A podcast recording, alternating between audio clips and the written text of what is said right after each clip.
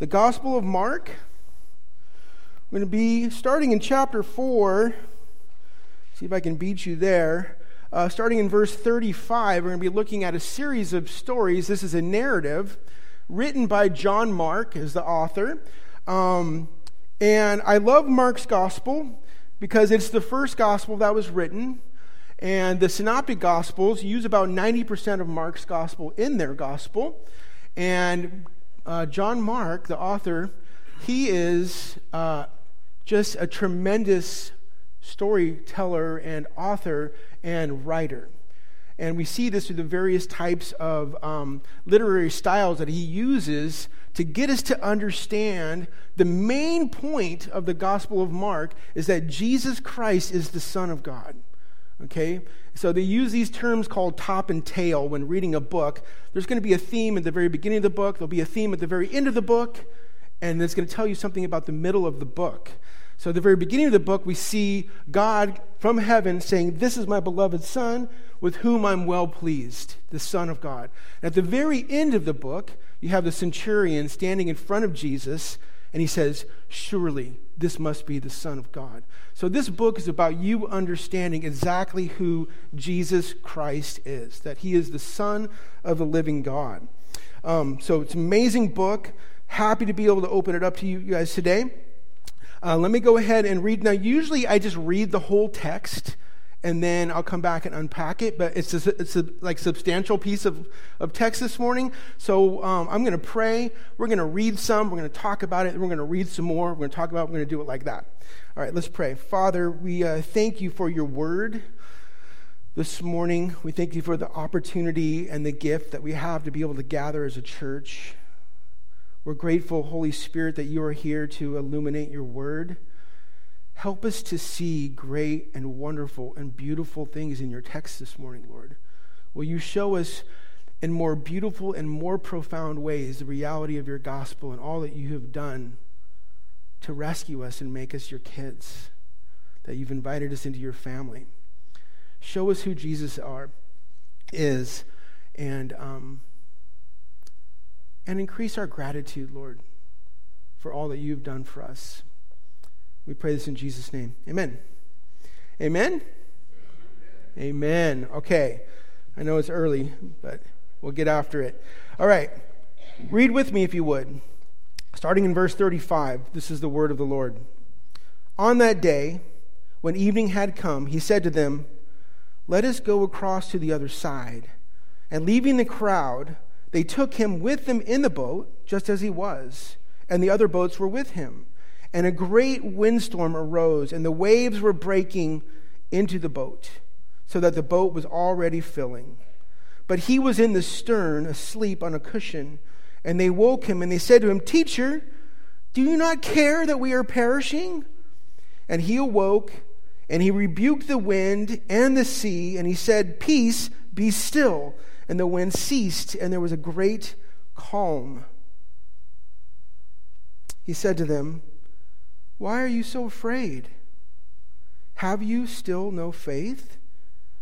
And they were filled with a great fear, and they said to one another, Who then is this that even the wind and the sea obey him? All right, so let's unpack this a little bit.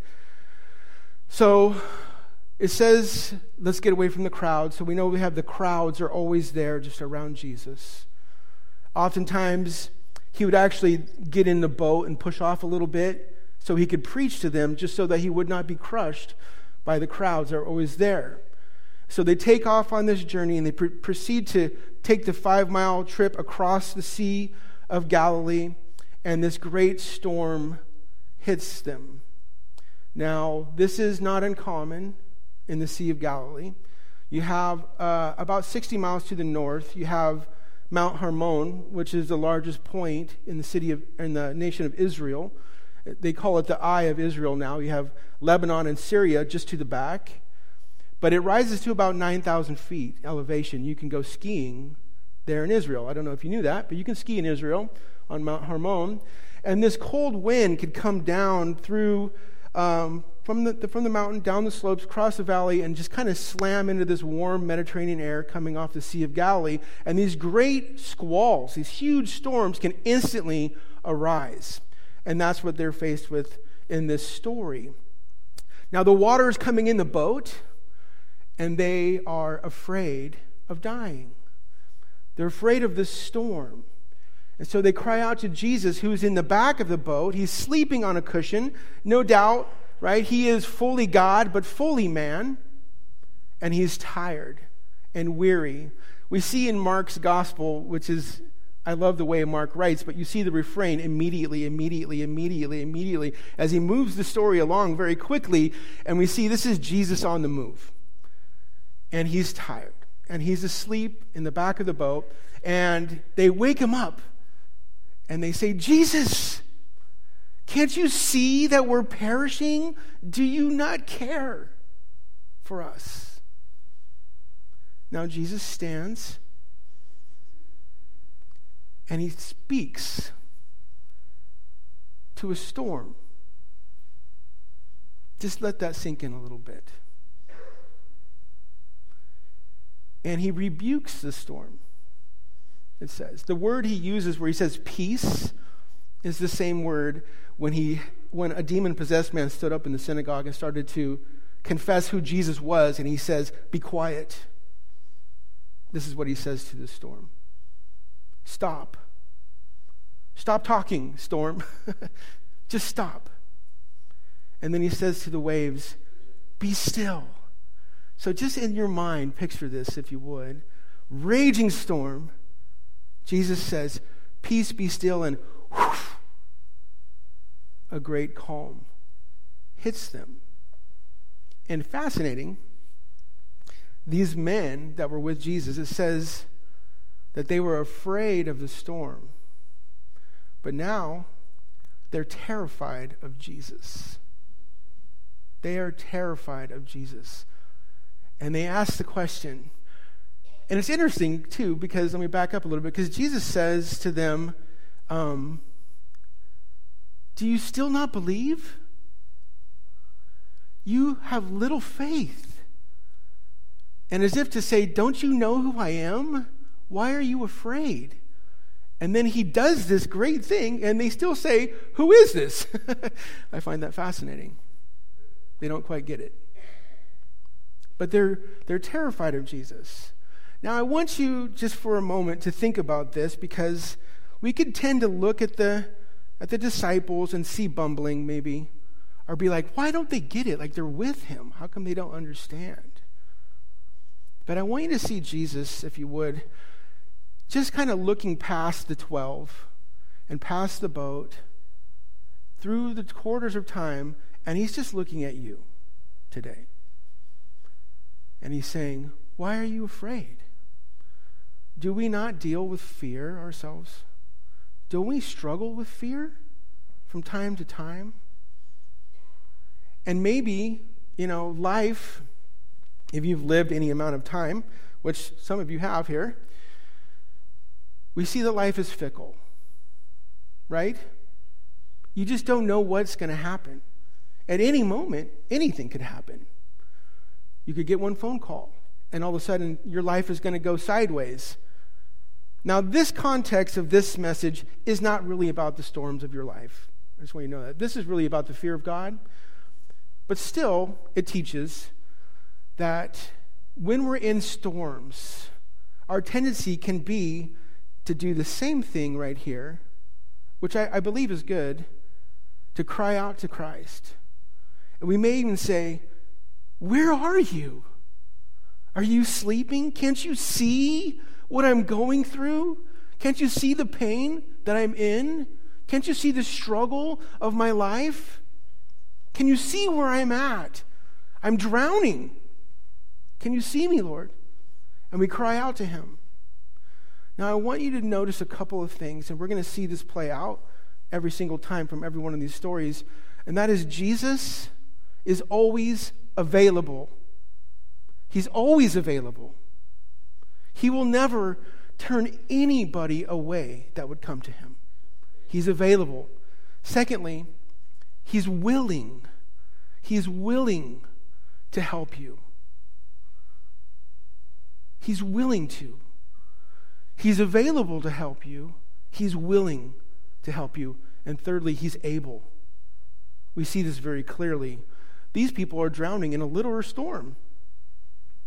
They say, Can't you see this? Don't you care? And he stands up. He corrects their theology a little bit, and then he deals with the situation. He does care. And if you are in Christ, which I hope all of you are in Christ, if you're in Christ, he says, Nobody can snatch you from my hand. You guys familiar with that? Yeah? That means every storm that comes your way is happening right here in the palm of the hand of Christ. Okay? That means you actually are very safe because Christ has you. Amen? Amen. Let's read on. They come to the other side of the sea to the country of the Gerasenes. And when Jesus stepped out of the boat, immediately, there's our word, they met him. There met him out of the tombs a man with an unclean spirit. He lived among the tombs, and no one could bind him anymore, not even with a chain, for he had often been bound with shackles and chains. But he wrenched the chains apart, and he broke the shackles in pieces. No one had the strength to subdue him. No one had the strength to subdue him. Night and day among the tombs and on the mountains, he was always crying out and cutting himself with stones. And when he saw Jesus from afar, he ran and he fell down before him and crying out with a loud voice, he said to him, What have you to do with me, Jesus, Son of the Most High God? Note, just a simple note, really quick. The disciples ask, who then is this? The demon possessed man answers their question What have you to do with me, Jesus, Son of the Most High God? I adjure you, by God, do not torment me. For he was saying to him, Come out of the man, you unclean spirit. And Jesus asked him, What is your name? And he replied, My name is Legion, for we are many. And he begged him earnestly not to send them out of the country. Now, a great herd of pigs were feeding there on the hillside, and they were begging him, saying, Send us into the pigs and let us enter them. So he gave them permission, and the unclean spirits came out and entered the pigs, and the herd of pigs, numbering about 2,000, rushed down the steep bank into the sea and drowned in the sea. Now, the herdsmen fled and he told in the city and in the country and people came and saw what had happened and they came to jesus and they saw the demon possessed man who had who had had the legion sitting there clothed and in his right mind and they were afraid once again we see this issue of fear and those who had seen it described it to them what had happened to the demon possessed man and to the pigs, and they began to beg Jesus to depart from their region.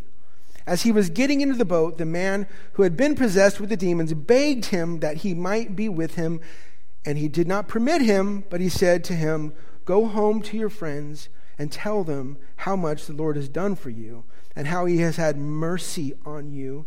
And he went away and began to proclaim in the Decapolis how much Jesus had done for him, and everyone marveled. Okay. So here we have Jesus. They arrive at the shore. Immediately, this man with these demons rushes down, falls on his face before Jesus, and begins to beg him earnestly to not just send him out, but to send him into these pigs. He says, What is your name? He says, Legion. So I mean, technically up to a thousand potentially demons inside of this man. Now, we're meant to take note of that. Just like we're meant to take note of the fact that the storm that Jesus calmed wasn't just a little storm, it was a squall.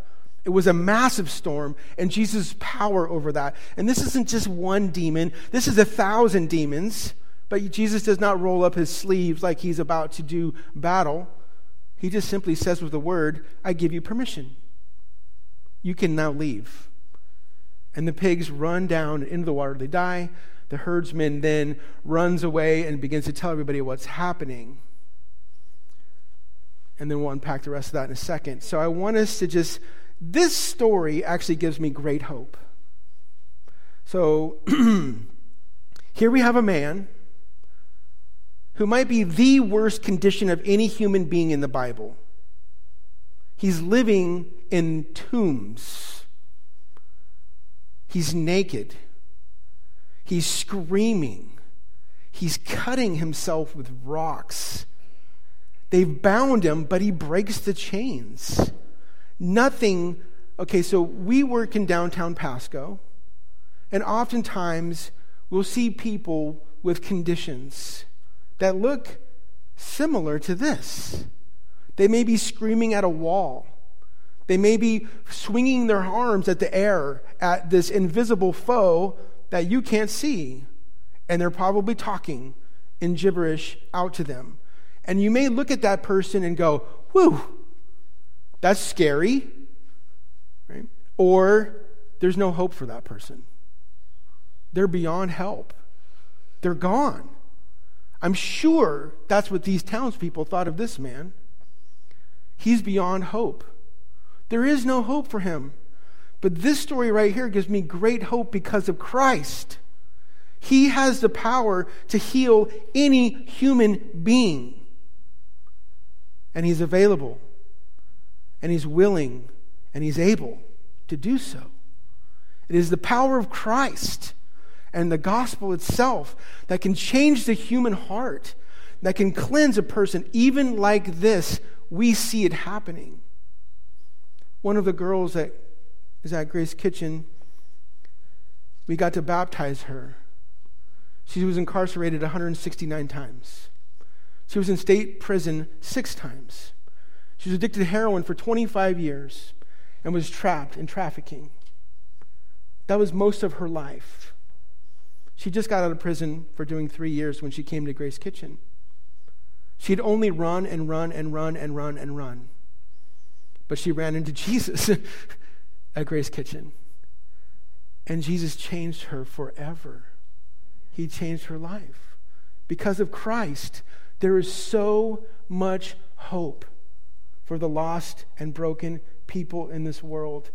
And the fact is, who else did Jesus talk to when he went over there? He's like, hey guys, there's a guy over there, five miles. Let's go. He needs me, he needs help. That's the power of Christ. Is that amazing? There is so much hope, even for the lost and very broken people. God actually really, really loves those people. He really loves them. We've seen God do miracle after miracle after miracle. And I'm like charismatic with the seatbelt, okay? So um, we see Jesus blow open the doors for Grace Kitchen because he absolutely loves these women who are lost and hurting and broken and very much invisible to most of the society here in the Tri Cities. He loves them. Well, there's a couple other things we should see here because there is this contrast that we see that we should take notice of. And the contrast is between the way these townspeople react to Jesus and the way this healed man reacts to Jesus. So, one of them is correct, one of them is incorrect. The townspeople first. So, they all come running down there. They're probably maybe upset because they're pigs. I don't know. But they see this man, they know who he is, they knew uh, his condition was desperate. They tried to subdue him, but they couldn't. And now they see him there clothed and in his right mind. And they are afraid of Jesus.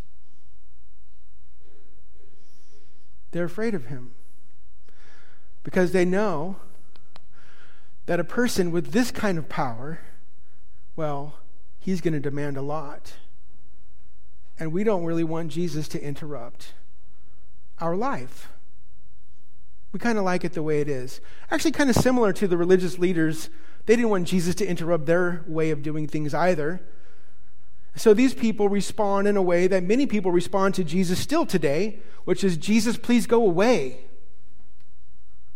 We don't want anything to do with you. We see the power that you have. It's terrifying to me. I want my own life. I don't want to have to be accountable to you. Please leave. Sadly, that's still the response of many people today, is it not? Come on, church, right? Well, then we have this man who receives this miracle. Okay? I want you to understand that he is not so different than you. If you have been saved by Christ, how narrowly did you escape death and hell? Because your gift of grace was a free gift that you received from God. And he rescued you. At a great infinite cost to himself, he sent his son to come and live a perfect life in your place and go to the cross and die a substitutionary death for you on the cross. In your place, Jesus died so that you could be saved. That is a miracle, my friends. That is a miracle of God's grace. And so, if you have received that today, you are a walking miracle, just like this gentleman. A miracle. And we see his response. And this is a correct response. And we'll see it again. But he says, Jesus, I just want to follow you. I just want to follow you. That's all I want. I don't care about anything else. Please, Jesus, can I just follow you? And I love Jesus' response because the kingdom of God is set in motion. And he says, No, actually, you're going to go and you're going to tell everybody about me. And it's kind of like a missionary. He sends them out. Go and tell everybody about the mercy of God. I feel like that's for all of us. He's telling us the same thing. If you have received this incredible gift of God's grace, at a great cost to himself, he has rescued you and made you a child of God. He's telling us, too, go and tell everybody about the mercy of God that He's had on you. Amen? Amen. All right, well, let's read on. Where are we at here? Okay, so now they're going to make the five mile journey back across the Sea of Galilee, and they're going to be arriving at the, so- at the shore there in Capernaum, and this is what happens. Now, when Jesus had crossed again in the boat to the other side, a great crowd gathered about him, and he was beside the sea. And then came one of the rulers from the synagogue, Jairus by name, and seeing him, he fell at his feet, and he implored him earnestly, saying, My little daughter is at the point of death. Come and lay your hands on her, so that she may be made well and live. And he went with him. You see how available he is? See how willing he is? We'll see he's able as well. Well, a great crowd followed around him, and they're thronged about him. And there was a woman who had a discharge of blood for 12 years, who had suffered much under many physicians, and had spent all that she had, and was no better, but rather grew worse. She heard the reports about Jesus and came up from behind him in the crowd and touched his garment. For she said, If I touch even his garment, I will be made well. But immediately the flow of blood dried up. She felt in her body that she was been healed of her disease. And Jesus, perceiving in himself that the power had gone out from him, immediately he turned about in the crowd and he said, Who touched my garments? And the disciples said to him, You see the crowd pressing all around you, and yet you say, Who touched me? And he looked around to see who had done it. But the woman, knowing what had happened to her, came in fear and trembling and fell down before him and told him the whole truth. And he said to her, Daughter, your faith has made you well. Go in peace and be healed of your disease. Okay, so here Jesus arrives at Capernaum. Jairus is a leader of the synagogue. He comes to him in the middle of the day, runs down there, throws himself at the feet of Christ and begs him earnestly, Will you please come and heal my daughter? Now, I think about this, and it's like, for Jairus, I'm sure he had lost hope, but then he hears this thing hey, Jesus is here. He's down there at the beach. Maybe he can help you. So he runs down there and he asks him. And again, we see Jesus says, Yeah, I'll go. Let's go. Let's go right now. See how available and willing he is to help you, to help people. So they take off. There's this hurried procession as they're now going to be heading to Jairus' house to heal his daughter, but something happens along the way. This woman who's had an issue of bleeding for 12 years, she's been sick. Now, in this culture, we know that she's ceremonially unclean as a result of this. She is ostracized, she's marginalized, she's going to be pushed to the margins of society.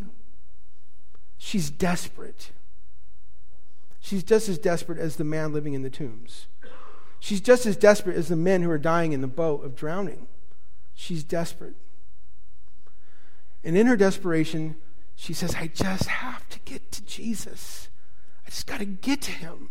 I just have to get to him. Now, there's something going on here because we see one of the usual kind of suspects, one of the usual uh, characters, if you will, of the Gospels is the crowd. They're just always there, but they're never good. Right? They're just always in the way. And that often happens in Christianity. There can be something in the way of keeping you from getting to Jesus. And you may even see boy, I have a desperate condition. I really got to get to him. I've heard he's here, I heard he's available, he's willing. I got to get to him, whatever it costs. And we're going to see, and what we see in the scriptures is there's this situation that happens where somebody realizes how desperate they are, and they say, I got to get to him, and they end up on their face before Christ, and they're healed. So the, the, the, crowds are always just these nameless faces. They're always around Jesus. They're always around, like, the church. They kind of see Jesus from afar. They're like looking for Jesus to do some cool stuff, want to see him do a miracle. But they're never like, I need to get to him. They're just kind of in the way. But in order to really experience Christ, you're going to have to get through the crowd. Because you really don't experience Jesus in a crowd. You're going to have to get out of the crowd because the crowds are not recognized. You don't know who they are in the scriptures. You never know who they are. They're just nameless faces. But then one face comes out of the crowd and they interact with Christ. And they're changed forever as a result. So if you know that you're just a face in the crowd, right, but you've never really experienced Christ, I would implore you to take a really good look at your heart, take stock of what is there, and realize your desperate condition. You need a new heart. You need Christ. You must have Him. Right? There's only one essential thing in this whole world. Essential is you must have and that's Christ. Everything else is up for debate. You must have Christ. He is the only answer in this world. So you got to do whatever. You got to be like this woman here who has this issue. She realizes in no uncertain terms, there is no hope for me whatsoever. My only hope is Jesus. I must get to him. And so she does. She reaches out, she touches him, and Jesus is like, Somebody touched me. And there's this little rebuke from the 12. They're like, What do you mean? Everybody's touching you, Jesus. He says, No, dunamis, right? This power has left me. I felt it. And so he gives some time, and now this woman comes forward, and she's filled with fear, rightfully so because she's unclean and he is a kosher rabbi, she could have been stoned to death as a result of this. But she does because she's as good as dead, anyways. And then Jesus responds to her and he says, Okay, you have some kind of understanding of me, but it's probably not right or good enough. You really need to understand who I really am. You need to understand what I'm really about. So please tell me your whole story. We see that in the text. It says, And she told him her whole story. Now, when you ask somebody to tell you the whole story, you know you should probably grab a chair and sit down because it's going to be a little while probably if they're going to tell you the whole story. So she tells the whole story to Jesus. And here we have another snapshot into the heart of God Himself. I want you to see how incredibly tender Jesus is, how thoughtful He is. He says, Daughter, daughter, your faith has made you well. Go in peace. You're healed. I don't know what you think about Jesus or what you think he's like, but he is the exact imprint of the Father. And so if you're wondering, what is Jesus really like? Actually, I have this scripture here. Listen. Says, He is the imprint of the invisible God, the firstborn of all creation. For by him all things were created in heaven and on earth, visible, invisible, whether thrones or dominions or rulers or authorities. All things were created through him and for him and in him is uh, before all things, and in him all things hold together. He is the head of the body of the church. He is the beginning, the firstborn from the dead, that in everything he may be preeminent. For in him all the fullness of God was pleased to dwell. He is the exact imprint of the Father. So when you see him respond like this, you have a window into the heart of God himself. He is gentle and he is lowly in heart. He cares for the lost and the broken. He cares for people, and he is so tender. Daughter. Oh, man. So good. Well, let's read on. Where are we at here? Let's see. Mm-hmm. Here, we go. Now, the unthinkable happens while this is all occurring, just so you know. It says, While he was still speaking, there came from the ruler's house someone who said, Your daughter is dead. So while Jairus was, or while uh, Jesus was speaking with the woman with the issue of bleeding, now the little girl was sick, but now she has died. Why trouble the teacher any further? But overhearing what they said, Jesus said to the ruler of the synagogue, Do not fear, only believe. There's our word fear again. And he allowed no one to follow except Peter and James and John, the brother of James. They came to the house of the ruler of the synagogue, and Jesus saw the commotion, people weeping and wailing loudly. And when he had entered, he said to them, Why are you making a commotion and weeping? The child is not dead, but sleeping. And they laughed at him. But he put them all outside and took the child's father and mother and those who were with him, and they went in where the child was, and taking her by the hand, he said to her, Talitha cumi, which means little girl, I say to you, arise. And immediately the girl got up and began walking, for she was twelve years of age, and there was immediately overcome with amazement, and he strictly charged them that no one should know this, and told them to give her something to eat. Interesting there, where when he was over in Gerasene, he said, don't tell everybody what happened. And then here he says, don't tell anybody what happened. Right? Okay, so now this is interesting. And Dr. Keller, um, when he was talking about in one of his sermons, or I don't know if it's in one of his books, but he mentioned um, that when you come to Jesus for what you need, you're always going to get more than you bargained for. Okay? You're gonna, always going to get more than you thought. So this guy, Jairus, comes to Jesus because he wants his daughter healed. But now his daughter has died. And he tells Jesus, and Jesus says, Well, I'm going anyways. Because for Jesus, whether she's sick or whether she's dead, it doesn't matter because he's God. And then he looks at Jairus and he says, Don't fear, only believe. Now, I doubt Jairus really thought he was going to have to really believe in Jesus, but now he's going to have to really believe in Jesus. And that's what Jesus is after.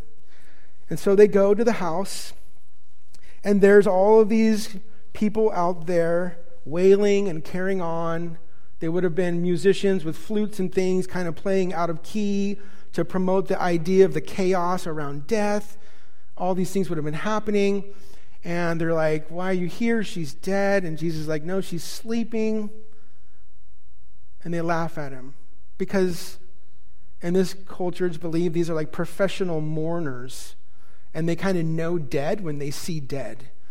And so they're kind of mocking Jesus, and Jesus sends them out, and he walks into where this little girl is.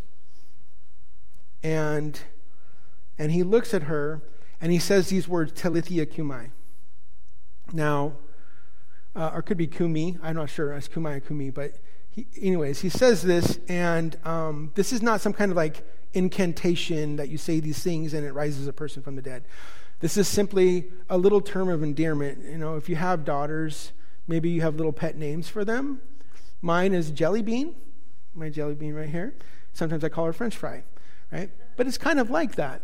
It's this little term of endearment, which is like sweetie and he says to this little dead girl, Hey, honey, sweetie, do you hear the tenderness of Christ? It's time to get up. And he takes her by the hand and he lifts her out of death. Pretty amazing. Who can do something like that? Who can do something like that? Now let's kind of tie these stories together and we'll be done. I want us to see that there's not really just like kind of one storm, there's really like five storms kind of going on here. So we have first a literal storm where these gentlemen are fearing for their lives and they're dying, but they become very desperate. Okay? So this kind of melodic line that's going to tie these together is the desperate nature of all of these people. It's really crucial. They're desperate. So they cry out to Christ. He's available, he's willing, he's able. And he does. He rescues them. Goes to the shore, meets this demoniac who comes down there full of demons. He's available, he's willing, he's able. He heals this man. Not just any man, but a man very extreme. Like I said, probably the worst condition of any human in the Bible and he heals him. Thirdly, we go to Jairus.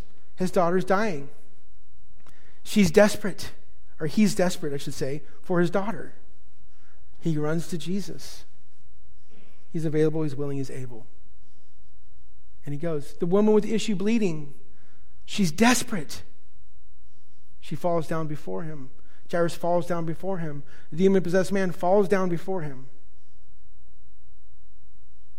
And then this little girl. She's in the greatest storm of life, which is death. It's a storm that every single one of us is going to go into. What is on the other side? The storm of death. And the question is do you have the hand of the one person who can pull you through to the other side? Have you become desperate about your condition of sin and the brokenness of this world? Do you see how desperate you are for God's grace? Have you called out on Him to rescue you? Do you realize that He is your only hope? I hope so. I hope you do. Let's pray.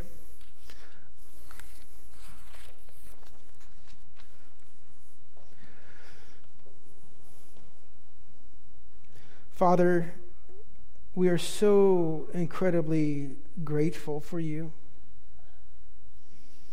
that you have conquered sin and Satan and death and hell through the cross of Christ You've come and you've taken rebels and you've made them into children. You've given us a seat at your table in Christ, and we are your beloved. It's amazing. Father, now as we close this time of worship, we want to lift up those who are here today, potentially, that have never actually realized their desperate situation. They've never seen their condition as desperate. They didn't know how close they are to going to hell forever. But you have made a way that no one should have to perish, but all could come to saving faith in Christ, Lord. And so we ask and we pray even now for those who are here today that maybe have never known you, they've never stepped out of the crowd and come to experience who you are. We pray for grace and mercy for them today, Lord. That they would experience life and life abundant. That you would cause them to have a new heart and be regenerated and be welcomed into the family of God, where they can know you and experience you and enjoy you forever. Amen.